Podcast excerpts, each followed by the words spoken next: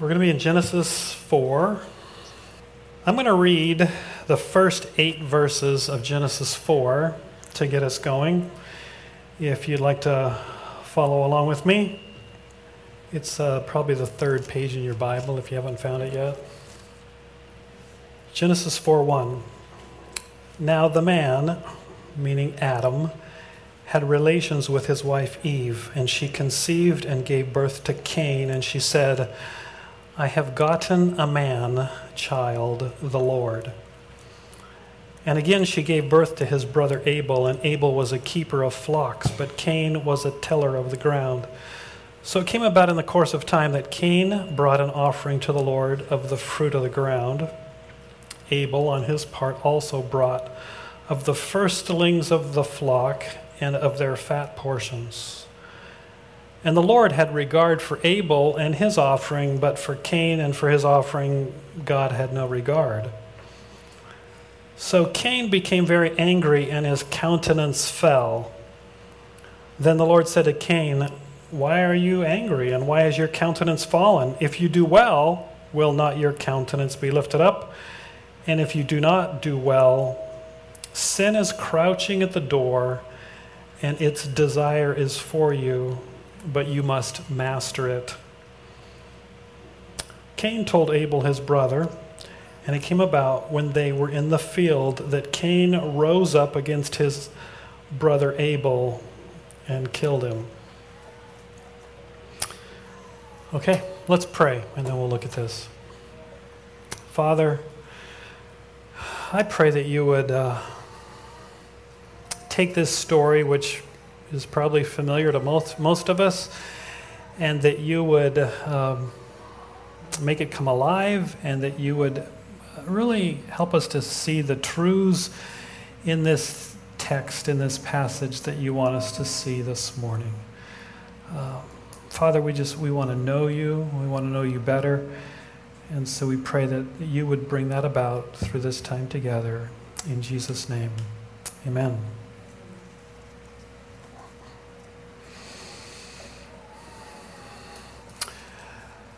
So, we have all put our hope in someone or something.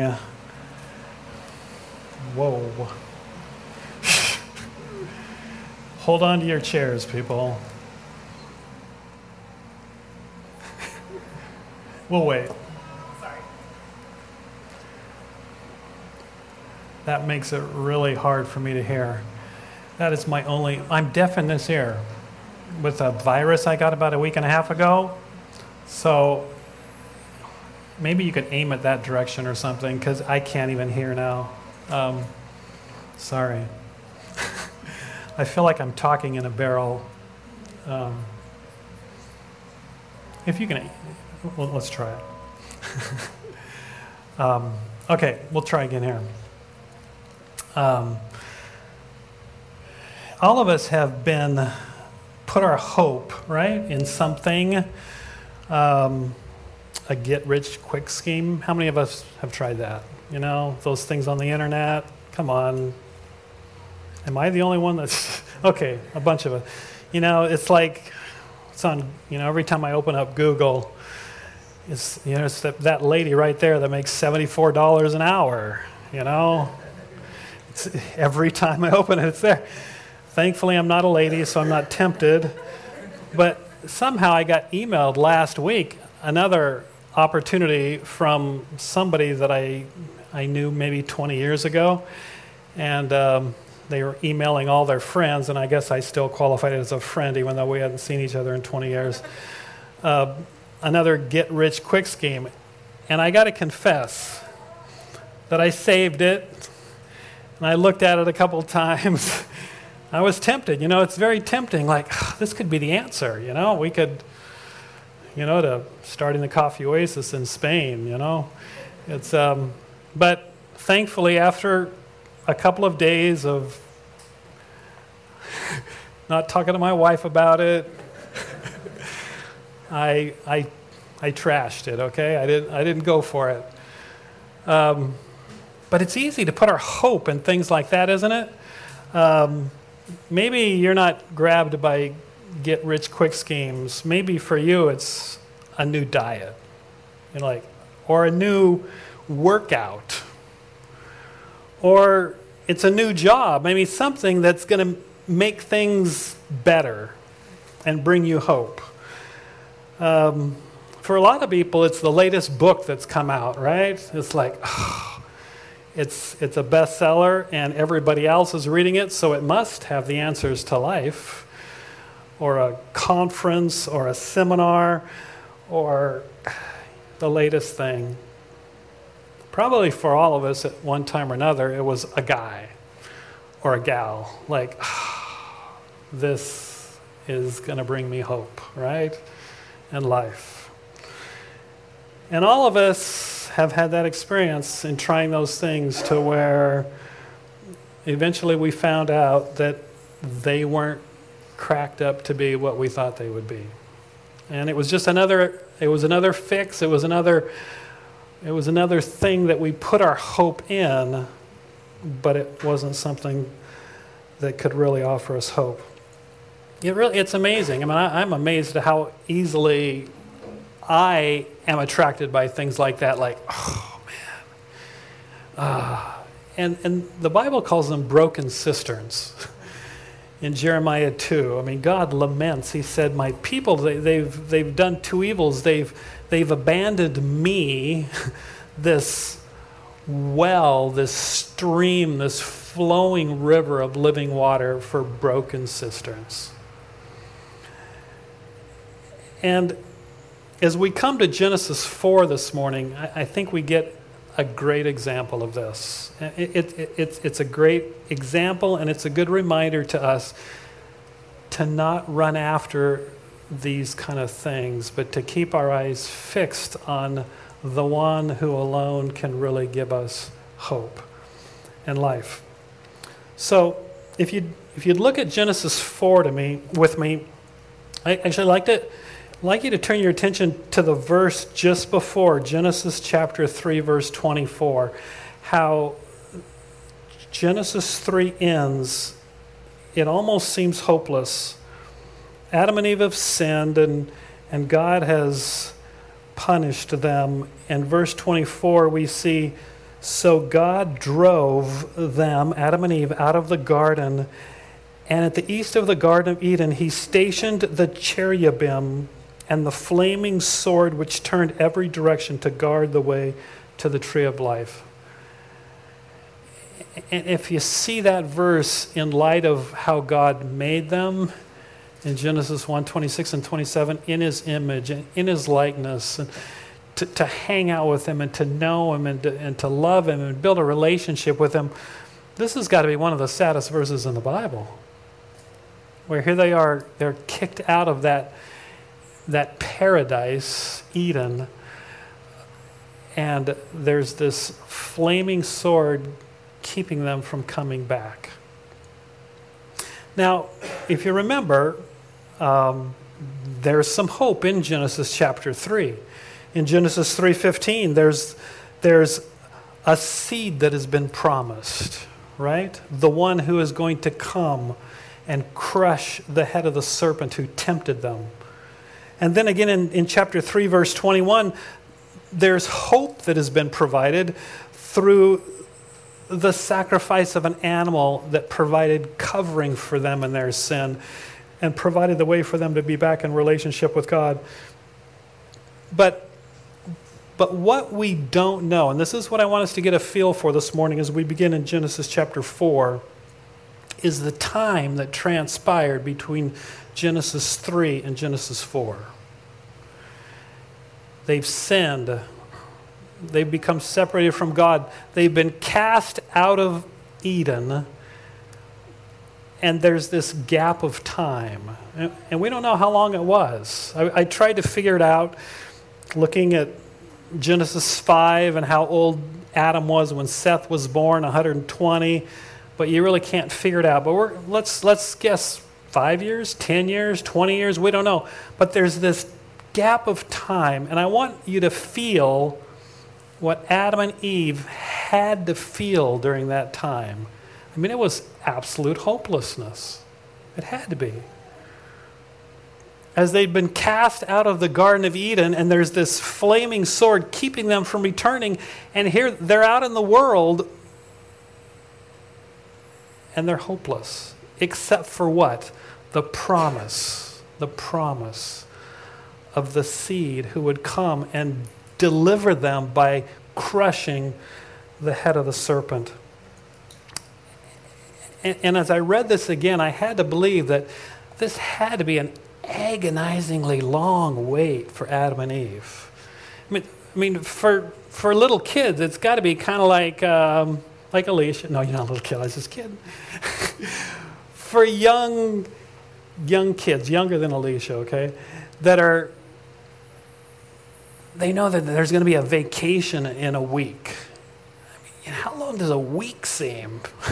I mean, it seems like an eternity waiting to go on this vacation, waiting to go to Wild Waves, waiting to go to the, you know, it's kind of like on, when our grandkids were over on Saturday and our daughter um, was talking to our grandson Titus, and she said, We're going to be going home pretty soon.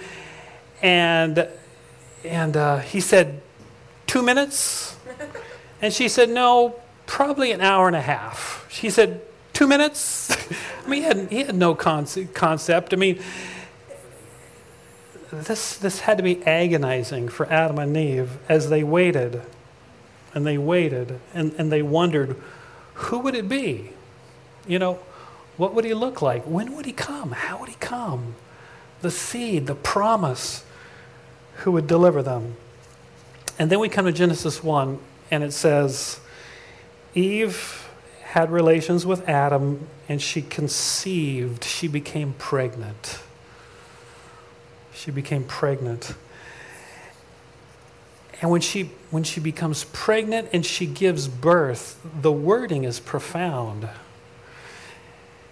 For her, this has got to be the one.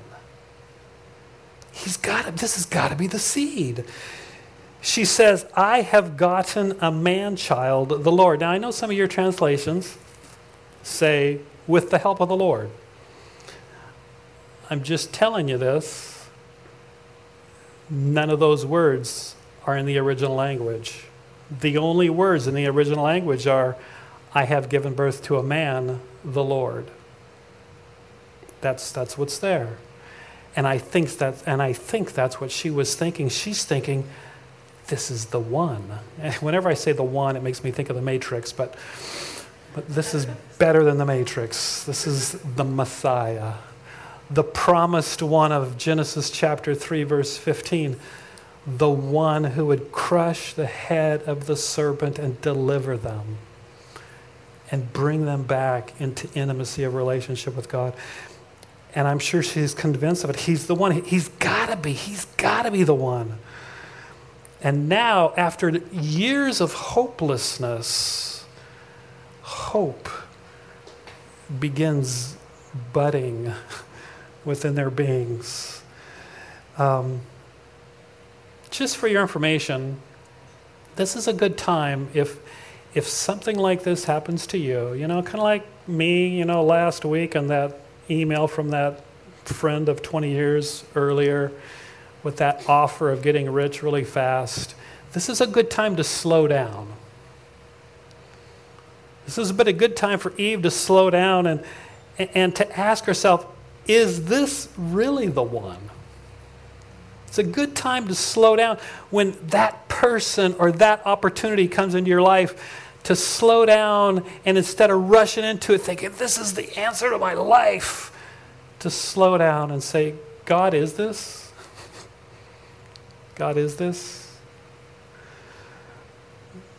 It's interesting. Look at verse 1. As Eve conceived and gave birth to her firstborn, she called him Cain. And in the margin of my Bible, it says gotten one. And literally, that's what Cain's name means. It means acquired one. And the idea and, and how they named him was that he is this one given to them by God. He is the gift of God, he's the one. He's the one that is going to bring about their deliverance. And I think they're certain of it. Interesting, keep reading. Verse 2, it says, She gave birth again to his brother Abel. Anybody have any, any Hebrew scholars? Anybody have any idea what the name Abel means? Anybody know from the past? So you have to say loud because I can't hear. it's, it's, it's amazing, but the name Abel is the name fool or vanity or empty. In Ecclesiastes, where it says vanity, vanity, that's this word. Put that together. The firstborn Cain, he's the one. He's God's gift. He's the answer. And man, I, please don't do this if you haven't had kids yet. And I tell you, I, I've known families that this has happened where, you know, there's the special one, and then there's the one that's, you know, just the one, you know, the mistake.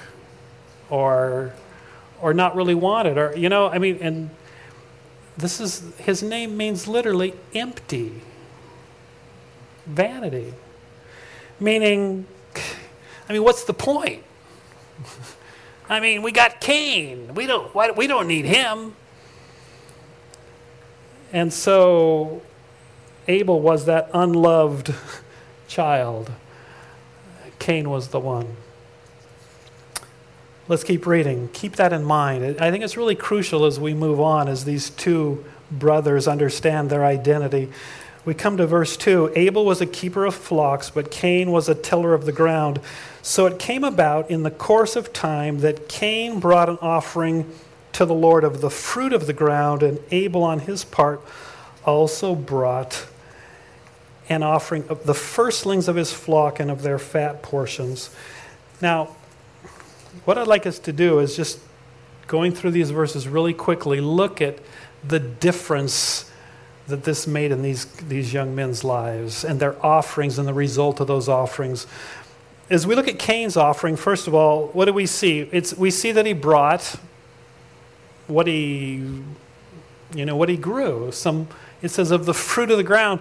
But I think we really understand it when we compare it to Abel's offering. Notice Abel's offering, it doesn't just say he brought some of his flock, but notice it says he brought of the firstlings of his flock and of their fat portions. And it's actually, it's kind of a, this is a precursor to the, the sacrifices we, we see instituted later. And what God required when people wanted to bring something to him, they were to bring their best the firstlings and the, the fat portions. And we see that's what Abel did, but that's not what Cain did. It's almost like Cain on his way out the door grabbed some fruit off the counter to offer to the Lord, and Abel very carefully picked out his firstlings and their fat portions. What was special? The Lord's response the Lord had no regard, meaning he didn't accept Cain's offering, but he had regard for Abel's offering, meaning he accepted Abel's offering. The question is why? Why did God accept Abel's offering and not Cain's offering? And keep your finger there. We're going to flip to Hebrews 11 really quick because it tells us why. Uh, in Hebrews 11, verse 4, where it it tells us of this account here. In Hebrews 11:4 it says, "By faith Abel offered to God a better sacrifice than Cain." And that's the answer. That's why God accepted Abel's offering and he didn't accept Cain's is because Abel offered a better sacrifice. And why a better sacrifice? The answer is right there is because Abel's was by faith by faith and Cain's wasn't. What does that mean? Well, I want you to go back to Genesis 4 and, and maybe understanding the, the names these two young men bore and how that impacted how they saw themselves. I think Cain saw that he was somebody. I mean, he was the one, right? He was somebody, and he didn't see his need of the Lord or or the need to honor the Lord. Because he was the man. But Abel, on the other hand, keenly recognized his neediness. I mean, his, he, was, he wasn't even wanted. He recognized his neediness. He wasn't somebody. And so he recognized his need for dependence upon God. That's where the word faith comes in. His need of dependence upon God. And, and so he brought an offering that acknowledged God and his need of God and that honored God, whereas Cain didn't need to honor God. He didn't think he was somebody. Well, we see Cain's pride and his response where it says he became angry and his countenance fell. I don't think most of us talk that way today. So I'm going to illustrate for you what it means, okay? This is what it means. You catch that? That's it. You know, it's, that smile just fell and became a scowl. And he went from thinking he was somebody and he was all excited. And then when he saw God's estimation of him, his countenance fell and his smile turned to a scowl. Didn't God know that he was the one? Didn't God know who he was? What was God thinking? Accepting Abel's offering? He's, he's nothing, he's nobody. Look at me. God's response is interesting. Verse 7, God says, If you do well, will not your scowl be turned into a smile? If you do well, won't your countenance be lifted up?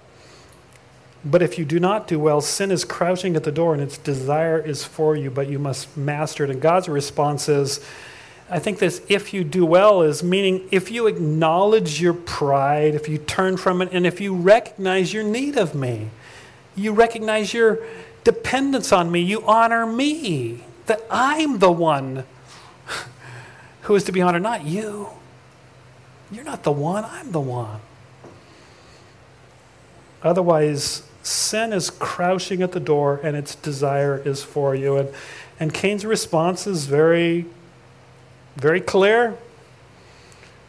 He grabs his brother Abel, they go out into the field, and he kills him.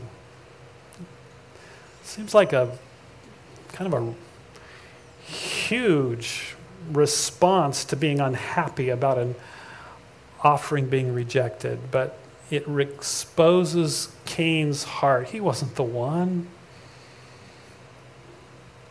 It exposes his heart. He, he refuses to humble himself and acknowledge that God is the one, that God is the one to be honored, that his hope and the hope of all of mankind was in God, it wasn't in him. And so, refusing to humble himself, he kills his brother. In verses 9 through 24, and we're, we're not going to read through them, I'm sure you're thankful for that. Um, 9 through 24 gives us the horrible consequences. And just to summarize it, we see that Cain, Adam and Eve's hope, is cursed by God and his descendants, as you read through these verses from verses 9 through 24, expand upon his sinful ways and, and boast in their sinfulness, revel in their sinfulness, that their sinfulness is worse than Cain's sinfulness. And, and hope is crushed again. Uh, and, and we come to, to the end of chapter 4, and we, it's like we come to the end of chapter 3. Hope is crushed again because they put their hope in the wrong person. So the question as we come to the end of chapter 4 is what now? And that's where verses turn to 25 and 26 as we come to the end of the chapter. And, and, and they're wonderful verses. In, in 24, I mean, excuse me, 25, it says Adam had relations with his wife again she gave birth to a son and named him Seth, for she said, God has appointed me another offspring, the word is seed, in place of Abel, for Cain killed him. I want you to know, first of all, what's interesting is how her thinking has changed as she's seen the curse that Cain is. It's, it's turned to Abel. You notice, you notice the wording there? That God has given me another offspring in place of Abel. She could have said in place of Cain, but she didn't. She said in place of Abel. And so the first thing we see in 25 is that God, despite our sinfulness, God remains faithful to his promise. Man, we, we, we have to be glad about that, huh? Despite our sinfulness, God remains faithful and he, he provides another offspring, another seed that through this descendant, the seed promised in 315 would come. And the result in verse 26 is, is clear. To Seth, to him also a son was born, and he called his name Enosh. And then men began to call upon the name of the Lord. They hope again. They hope again. Now, there's four things I just want to I want to summarize quickly about this passage and and and encouraging and reminding us how to truly hope. The first is that sin is insidious. Sin is insidious. You remember how it was described here? Uh, in verse 7, it says, Sin is crouching at the door and its desire is for you. That's, it's, it's like it's insidious. And, and it's the reality. It, it, if we're living in reality that we know that, that sin is crouching at the door every day and its desire is for us to, to overcome us. Sin is insidious. Um, and just as kind of an aside, I, I it, it, made me think about child raising um, and how important it is how we raise our children. Just kind of going back to Cain and Abel. You know, one of the things that is talked about, and it's important, is that we encourage our kids, we build up our kids, but how we do that is really important. Um, that when we're building up our kids and we're encouraging them, letting them know how special we are, we're doing it in a way that creates within them a realization of how special they are because of how God made them.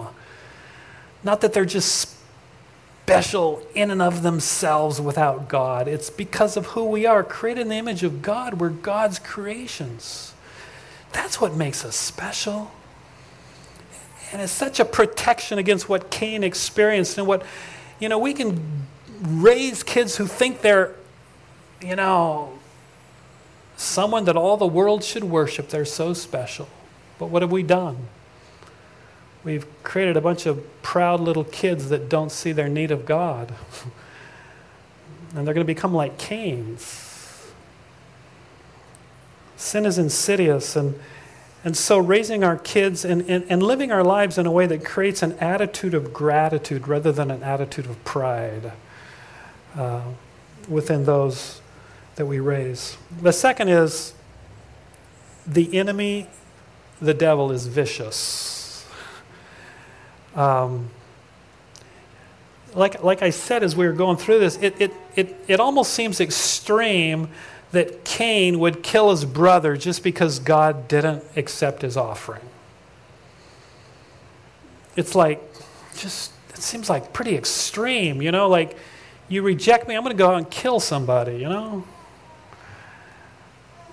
But I think it shows that behind Cain's pride, was that enemy, the serpent, who in Genesis 3 tempted Adam and Eve to rebel against God, act in independence of God.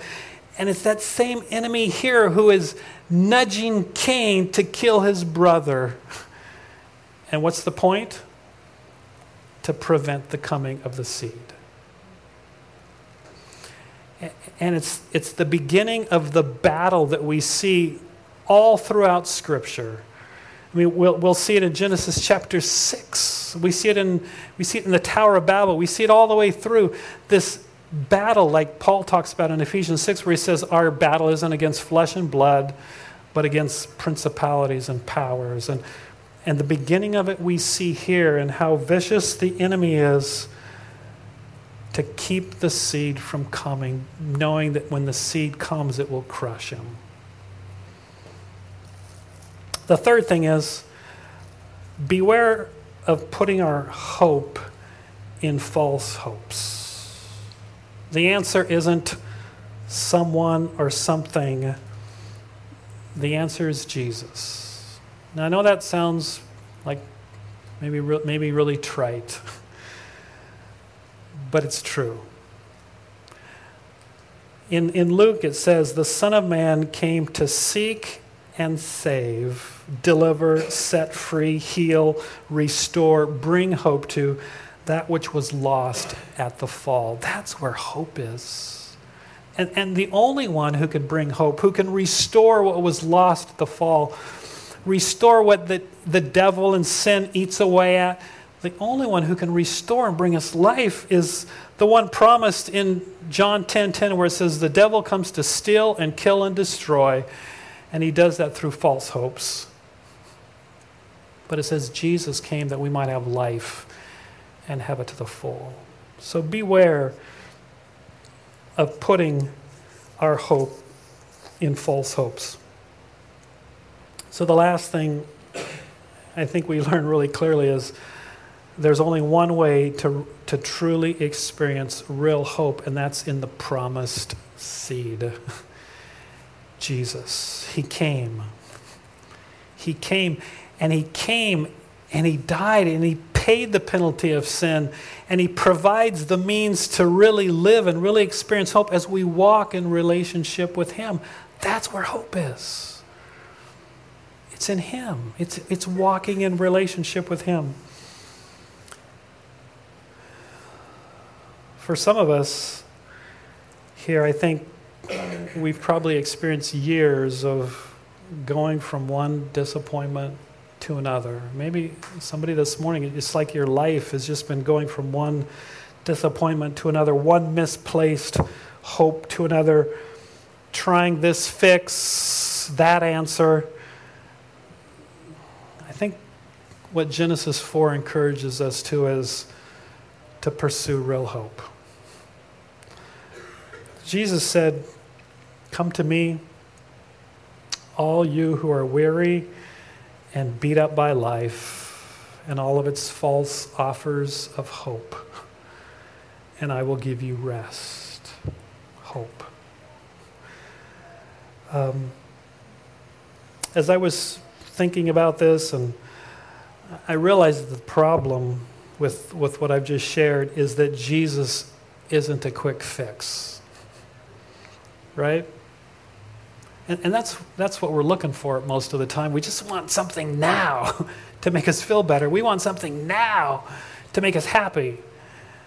Jesus isn't a quick fix. I mean, the Bible says, Be still and know that I'm God.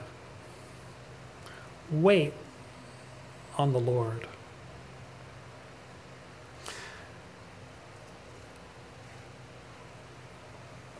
But remember this God is faithful. He always keeps his promises. He has provided everything that we need for life and hope, and it's in Jesus. So in, instead of another quick fix, instead of another detour from really experiencing hope, I encourage it take time to get to know Jesus make that your priority. When you hear when you when when that that comes before you and it's like, ah, slow down and say, just be still. And put your eyes back on Jesus, getting to know him and who you are in him and what he's accomplished for you and everything that we are in him. And hope. Let's pray. Father, I pray that you would uh, help us to think clearly, uh, to think, live in reality, to see things that, the way that they are. Father, not to be detoured or distracted by false hopes, but to fix our eyes clearly on Jesus and to really make the goal of our lives getting to know Him and understanding who He is as our hope and our life and our peace and our joy. Father, thank you so much for Jesus, the one in whom is our hope. Amen.